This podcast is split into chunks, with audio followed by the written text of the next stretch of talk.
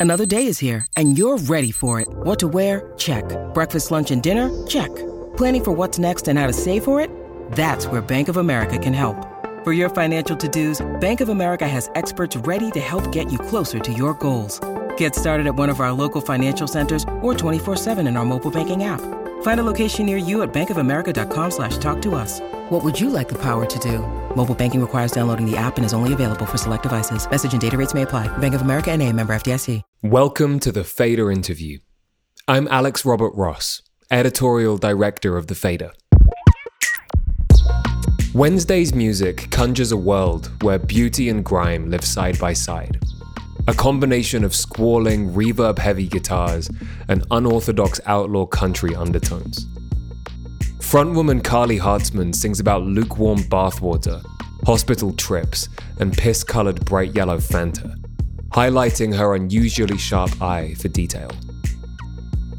Chosen to Deserve from the band's new album Rat Saw God, for example, is about the unguarded conversations of a couple who are past the stage of pretending they're both perfect people. Hartzman reflects on stomach pumpings, bad trips, and cul de sac sex, as if she's ritualistically purging herself of every bad teenage memory. There's a purpose to the cringe, though, as she basks in the glow of her long term relationship with her bandmate, Jake Lenderman. It's full of romance and allergic to vanity. It's the perfect Wednesday song. In conversation with the Fader's David Renshaw last week, Hartzman discussed her love of Cruddy, a graphic novel by like minded cartoonist Lynda Barry. Barry, like Hartzman, writes about an America that exists in the muddy cracks between cliches. Coming from the DIY scene in Asheville, North Carolina, the band are loyal to the South, specifically the marginalized communities too often dismissed in sweeping generalizations of the Southern states. Wednesday's music is specific to the region it comes from, its country influence emerging from a place deep inside the band's lived experience. It's the sound of growing up with the background hum of country radio and holding out hope that your favorite punk band might someday play in a nearby city, but knowing they likely never will. These days, as Wednesday enter their sold out tour era, they are, as Hartzman explained to David, making a point to stop in those off the beaten track towns. So, yeah, you grew up in Greensboro and you're based in Asheville, North Carolina. Like you said, you're a very proud North Carolina band uh, Wednesday. I wondered if you could tell me about growing up there and what you were like as a teenager discovering music for yourself for the first time. Yeah. So, kind of the only scene at the time, there was like a really cool indie rock scene like right before I was born in North Carolina with Merge Records and and like Greensboro was kind of getting the um edges of that scene, but that was all kind of like at least in Greensboro non-existent by the time I was in like listening to music age. Really all that was available to me was like pop punk so I was going to a lot of shows like that. And the first band I played in was a pop punk band as well, just because that's like literally all I knew and all I had access to. And then I had a friend make me a mixtape in like late middle school, early high school that had like Cocteau Twins and My Bloody Valentine and Deerhunter on it. And from like, I remember just listening to that for the first time and being like, my life is forever going to be motivated by the pursuit of whatever this is. And then I started skipping school a lot and like listening to music and writing all day. And it kind of coincided with some really like bad life stuff at the time. So I feel like the music was definitely like my only haven. And I just like was like, this is the only thing that's important in life anymore. Yeah, just really altered my course forever in that direction and then just kept on, yeah, like digging in deeper into that. But yeah, really, as far as Greensboro goes, I was going to like pop punk house shows and like they would have pop punk shows in like churches, and that's that that was the scene. It really wasn't until I got to college that I really found anything outside of that and the radio. I, I was listening to a lot of the radio and when I was growing up. Wednesday started as a solo project, is that right to say? But in the very early days, and then has developed into a, a band over time. Yeah, I guess that's true for like the very first attempts I had at making music. I just wrote a bunch of songs and had my friend Daniel record them as like a school project, but like that music isn't available anywhere. And then my sister heard that and was like, You should play my birthday party. And I got a band together to play those songs. And from that day on, we were a band. Alan, the drummer, was at that very first show. But other than that, the whole band kind of changed lineup wise. And I know you've spoken about your songwriting developing over the years. Obviously, it, it develops in lots of ways, but one particular way is in, in the past you kind of held back and been reticent to be as honest or open as you could be, chiefly through kind of your parents worrying about their reaction. I wondered if you could tell me specifically what it was you were worried about saying, why you didn't want to kind of put it all out there when you knew they were going to listen. I think because I care about my parents a lot, obviously. Um, and I knew they were doing their best when I was in high school. But I think if I wrote about that time of my life honestly, it would be apparent to a lot of people that they didn't realize what was really going on in my life. I didn't want my parents to internalize that because I think it's really normal. If they just happen to have a kid who's writing about it and like publicizing some of the shit they did. Because every every kid drinks in high school and might experiment with drugs and sex and all that stuff. But if you have a kid who is sharing that information with a wide audience, like you might, I don't know, I just never wanted them to think that they didn't do like an amazing job being my parents given like the situation that they were given when I was growing up. But I've talked with them about that specifically since then and they know they were great parents or else I wouldn't have been able to like I don't know. My sister's a doctor too, so it's like they're fine. They did fine.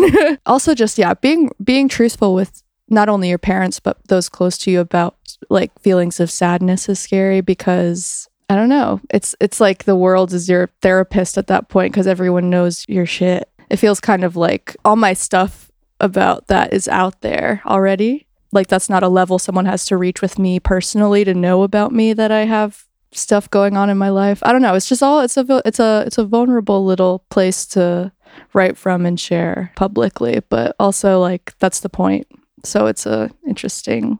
I think that what you said about that kind of changing relationship with your parents, where you've been able to talk and kind of say have have those more grown up conversations with them, feels like it ties into a bit of a, a theme of the new album, which it feels to me a lot like someone who's coming out of the kind of chaos and unsure footing of your early 20s into your kind of mid later 20s where you've got a bit of hindsight and you can look back and kind of assess what happened and speak about it from a distance that you can't at the time when you're going through it. Um, and i think that is something that then ties into relationships with parents which change over time and you can kind of speak more as peers than the kind of top down relationship that it is as a as a child. Um, were they things that were running through your mind as you wrote the album? This kind of changing chapter of your life.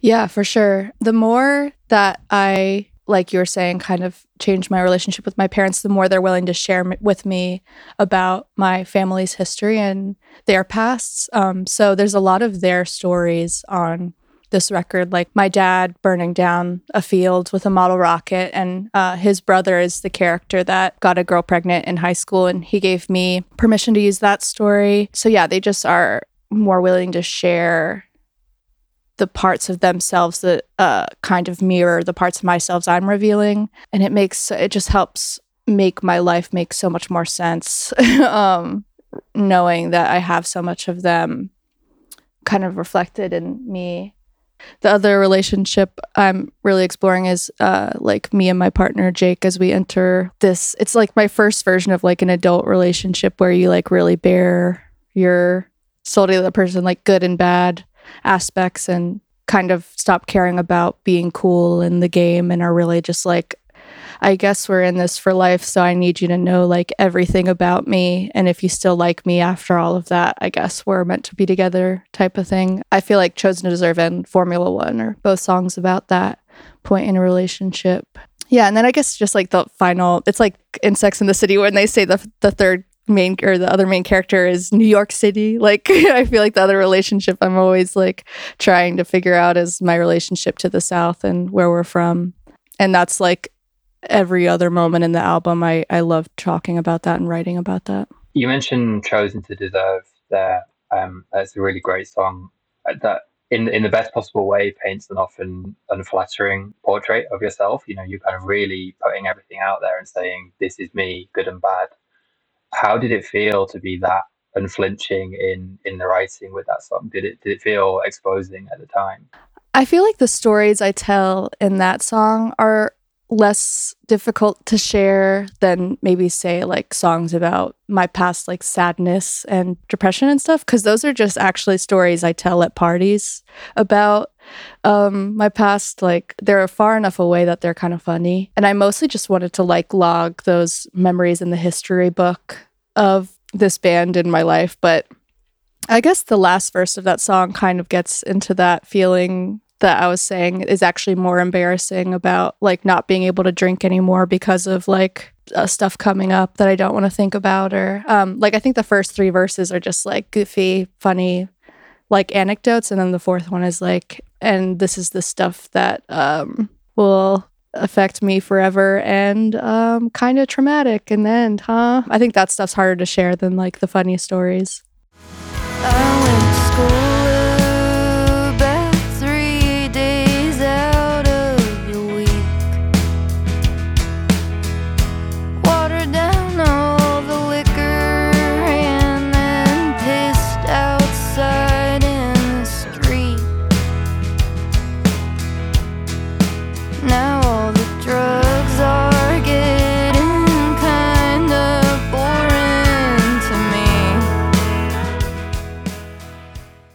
And you say you say that um, you're writing about your relationship with Jake, who's in in the band. People might know as MJ Lenderman outside of Wednesday's music. When you're writing a song that's about a relationship or a person, but you're in the band with that person, at what point are you kind of presenting them with the the lyrics and the ideas? Is it when you're in the room with the rest of the band and it's kind of a very band dynamic or do you is it in a more personal kind of i'm thinking about this what do you think should we take it to the rest of the guys? Like how, is there a, a, a system that you've got in place for this kind of thing? That's such a good question. I've never um, even analyzed the dynamic of how that could work because um, i think me and jake at the end of the day both know we are both trying to just write good songs. And I think our relationship, we just know that that's on the table to write a good song. And I don't think a lot of the times, like, I'll just, yeah, bring it to band practice. And if you're doing like a PA in your like living room situation, like we do, a lot of the times we can't even like hear the lyrics until we hear the recorded version. So I think it can be a surprise. Um, Uh, I think it's, I mean, there's songs that he's written about our relationship for MJ Lenderman too. And I'm always just like, it's a good song. It's one of the like foundational things to write a good song about. So I don't think either of us have much many qualms so far. That hasn't been an issue, but I, I would I'll have to ask him that. That's a really good question. I wanted to talk about your lyrics specifically. We're talking a lot about what the subjects you're writing about, but I wanted to talk a bit about the way you write about these things. The song Bath County, which is another kind of real highlight on the album, you describe uh, the color of Fanta as piss colored bright yellow Fanta, which is just the most kind of lurid, provo- uh, evocative image. That I, I, was wondering if you, in general, have a kind of um, a fondness for the grotesque side of life. I feel like this album has a certain griminess to it that runs throughout the lyrics and the kind of uh, the whole aesthetic of the album in a lot of ways. I feel like if you're describing the world accurately, that's kind of just how it comes out, honestly. Especially where we live, like there's always just this undertone of grime and darkness given all of the contradictions that are present in the South. This area we live is just something I'm always trying to describe to the best of my ability. And I think it does come out that way. I think I really have been inspired as well by like a lot of novelists that write that way about the South because they're they just capture it in the way that is so accurate. Um, and I think lines like that are me trying my best to like emulate how accurate their de- depictions are. Like Harry Crews is the first person that came to mind. Um, he's from Florida, but he just writes these just very tonally accurate depictions of this place we're in. But yeah, I just kind of call it how I see it. I saw a kid drinking Fanta and I said, that looks like pee. And wrote it down in my phone or whatever. That's kind of how a lot of the, my writing ends up happening. That was in Bath County at like a high school football game. That's not something I like set out to do. But I think, yeah, like I'm saying, like if you're writing about the South accurately, that's just how it's going to work out. Kid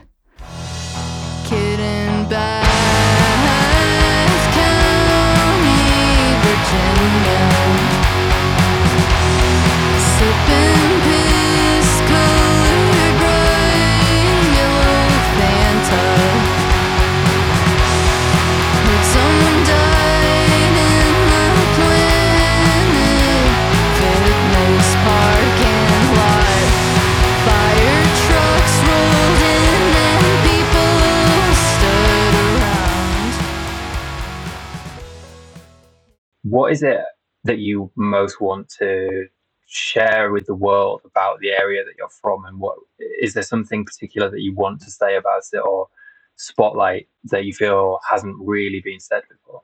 Um i think the main goal is just like communicating that the people that live here have stories worth telling widely like anywhere else. Because i think that's like the problem with and, and this is getting to like a much bigger issue, but people just feel really unseen here a lot. And I think it leads to all of our problems. There's like this deep loneliness and misunderstanding of a lot of the people here. And a lot of it ends up turning negative, but it's also just so dynamic when you do analyze it. Like it's so, I don't know. Yeah, like you could just spend your whole life trying to describe the people here. Yeah. And I think just like the other thing I want to communicate with this album is how good country music is um to people who might because i just my favorite compliment is like when people are like i do not fuck with country music but i love this music because i think the people that don't fuck with country music just don't have enough exposure to like some of i mean it's like the best lyricists of all time are in country music in my opinion like and some of the most talented instrumentation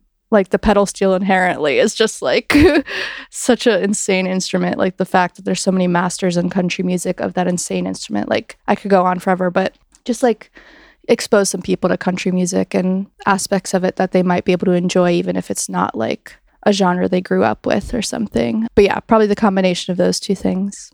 The album is this like treasure trove of references and imagery, and it, I feel like it's almost like you could um, use it to create a list of other things to go and check out and and listen to. One of the things that it kind of the album turned me on to, which I wasn't aware of previously, was Cruddy, the graphic novel by Lynda Barry, which is referenced on the song Quarry.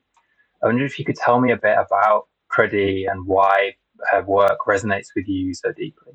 Yeah, I think that's like my arbiter when it comes to like I, I referenced Harry Crews earlier as someone who really captures like the griminess and the the reality of the South, but that novel because it's from a young girl's perspective and that's kind of where i was writing from was such another like thing that pointed me in the direction of where i wanted to go tonally with these songs. The illustrations as well are just like a perfect picture of the world i imagined when i wrote quarry and her writing style is just so goofy sad. It's similar to country music. That's like my favorite thing to go for tonally ever and my favorite thing to hear and read. So yeah, that's just another perfect example of like a writer who encapsulates that grimy shit that I can't get enough of. She was definitely like someone I kept coming back to when I was trying to imagine that place.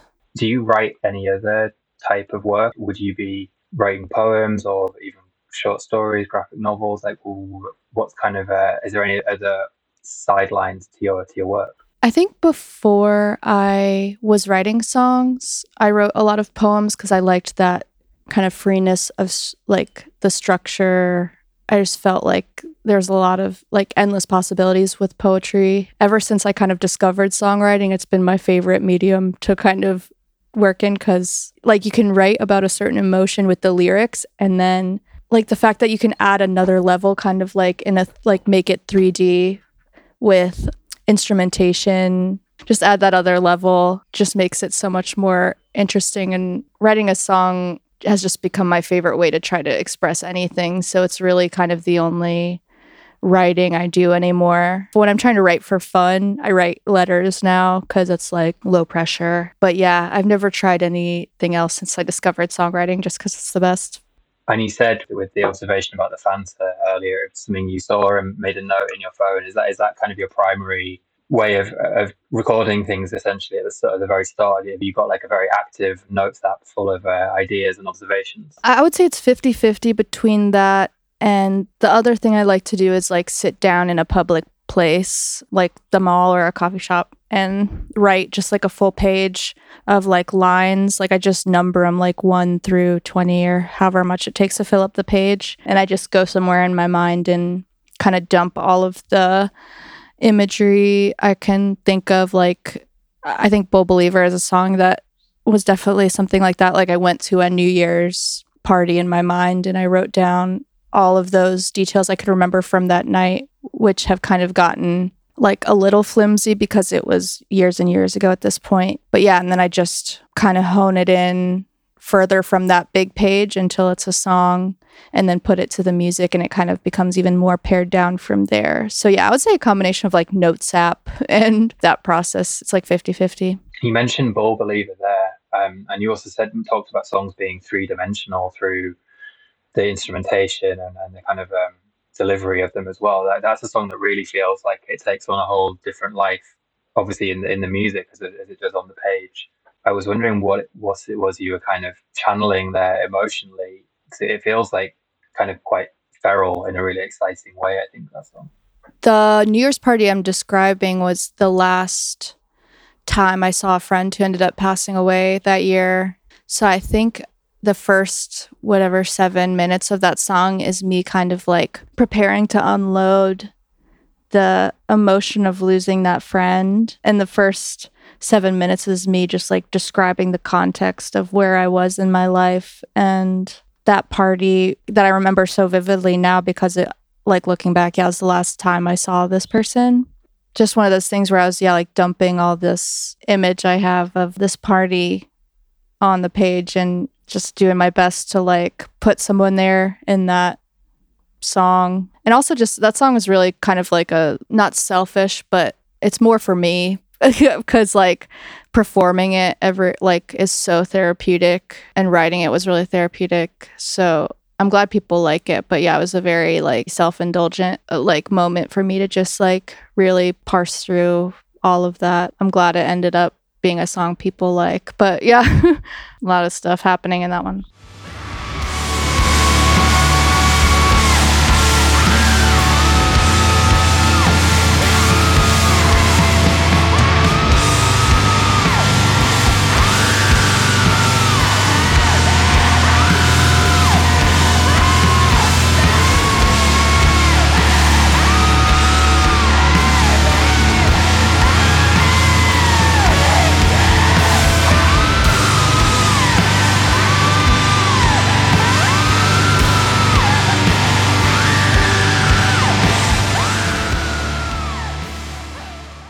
Songs can be therapeutic or cathartic to write.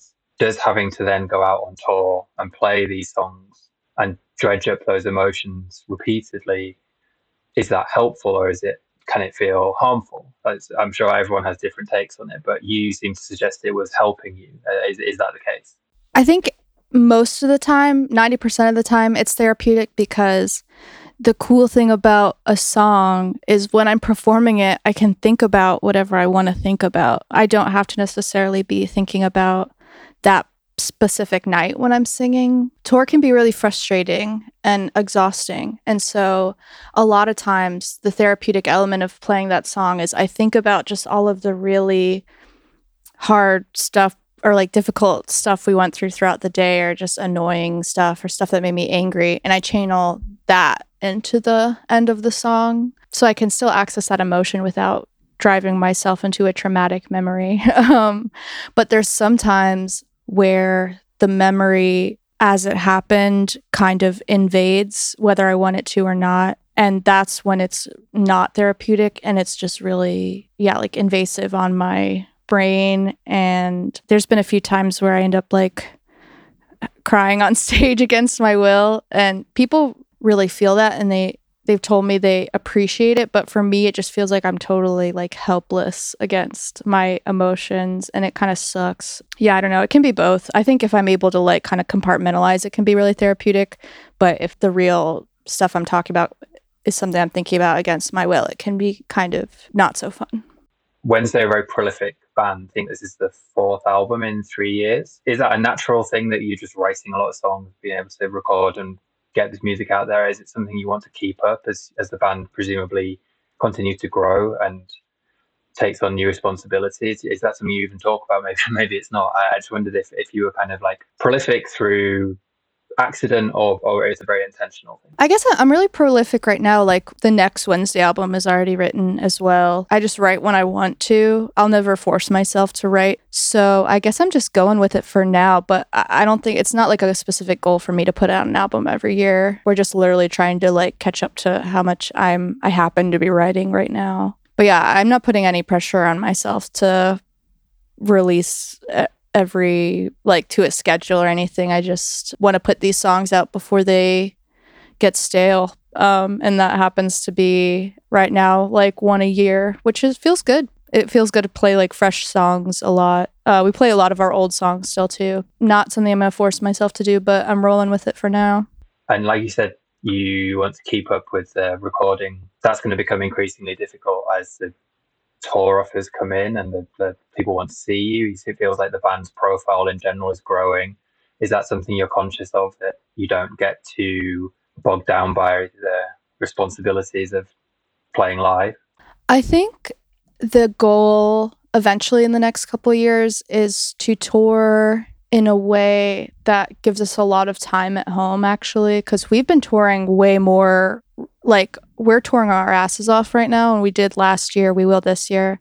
Um, i think the goal is to tour more strategically in the future like we want to play a lot of smaller towns and places out of the way so we still want to do tours that go like not just to big cities but i think we're going to start scheduling ourselves. So, like Xandy, our steel player has a farm. He's like building a farm. Like he can't be away all year. Jake's band also needs to have shows for his music to support his career. So, uh, it's definitely going to be about finding a balance. But I think the goal eventually is to be able to sustain ourselves financially, but also have like a ton of time at home. I definitely don't want to be out like more of the year than I'm home. We all know that's going to be how it is for at least this year. And a little while, but the goal is definitely to like have a life outside of touring and do that to live in a way that doesn't like stress us out. you said then that, that, a thing you want to do is play smaller towns, places that aren't major cities that maybe don't get big tours or bands coming through all that often is that kind of informed by having grown up in perhaps similar places that aren't you know the first choice of everyone's schedule? Absolutely yeah. I had to drive to go to like indie rock shows like at least an hour sometimes more. And those were life-changing shows when i was growing up. But yeah it's it's it's just always easier to like if you want to do music and you see a band you love coming to your town i mean just uh, the way that can like change peop- the course of people's lives. Seeing one indie rock show, I, I don't want to like hype indie rock up like something more important than it is, but people that want to do music, like seeing someone on stage who is from where you're from is can be life changing. Like I want to do small towns everywhere, but more than any of that, I want to do tours in the southeast. People are just always so stoked we're there. Those are just some of my favorite kind of shows to play. I want to do more of that have you, as a musician, at any point in your life, felt the need or even desire to move away? You know, maybe go to New York or try LA or wherever it, wherever it might be, or maybe there's somewhere else a bit more local, but has that kind of feels a bit more central, or have you always been defiantly kind of no, I'm going to stay where I am and do what I want to do here? When I was really young and had never been anywhere, I had like a really big like Paris phase and I had a big like New York City phase. Like I'm talking in like mid- elementary school, middle school. And then I started touring and was very quickly like not my not my thing. I get so overwhelmed in big cities. I'm so happy to play there for one night. And in anytime I I'm in a city that I really enjoy, I'm like, "Damn, maybe I could live here." And then I, the second I get home, I'm like, "No, I live exactly where I want to be." Having a home base that I identify with so strongly is like w- one of my favorite parts of life. So uh, yeah, I have no desire to move to a bigger city, and I haven't in like years since we since we started seeing other places. Kind of to go back to the country music thing a little bit, because obviously you have these references to other artists. You talk about country music and the, the way it's kind of perhaps perceived by people who say they don't listen to it, which you know, in this day and age, it's kind of it feels like maybe the only genre people will proudly dismiss out of hand. Like everyone's kind of very conscious of having a wide musical palette, but would perhaps say, but not country. I, I think perhaps that's maybe perceived because of the political connections and ties that run through the genre and are very much a part of that world in, in Nashville. But obviously, it's not the whole story by, by any means.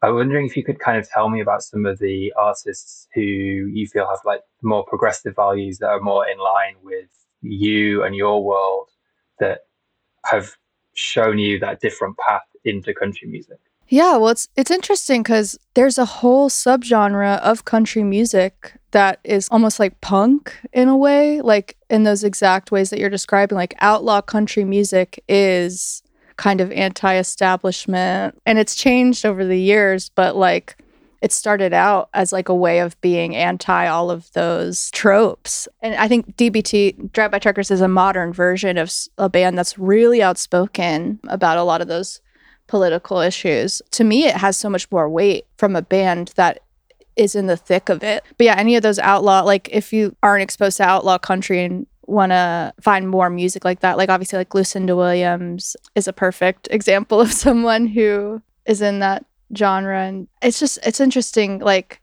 just how many different layers there's just as many layers to country music as there is rock music. So yeah there is like it, it's it has its own like punks and outlaws um within the genre. If you just like take two seconds to look um is what i would urge anyone who says they don't fuck with country music um to do. I feel like Vic Chesnutt is another person but yeah, they're everywhere if you look. Uh, just people who are really going against the. I mean, even the uh, the freaking Dixie Chicks. That's pop music. They were outspoken about politics. It's just like the assumption that people making the country music are a certain way politically is just a lack of creativity on a listener's part. I think.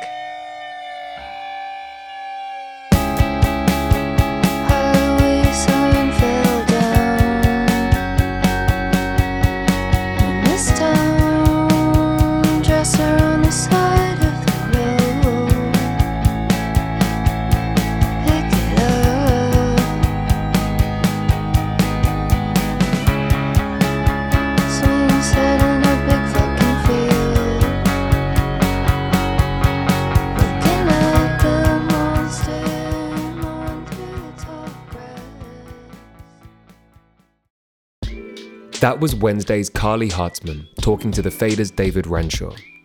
Wednesday's new album, Rat Saw God, drops this Friday, April 7, via Dead Oceans. The Fader interview is engineered by Tony Giambroni. The executive producer is Alex Robert Ross, and the associate producer is Raphael Helfand. We'd like to thank Lauten Audio for providing our microphones. You can find them online at lautenaudio.com. And we'd like to thank James Ivy for providing our intro music. If you enjoyed today's episode, we'd appreciate if you left a five star rating and review. And don't forget to keep an eye on thefader.com for essential music news, interviews, and essays. We'll be back next week with another episode of The Fader Interview. Goodbye until then.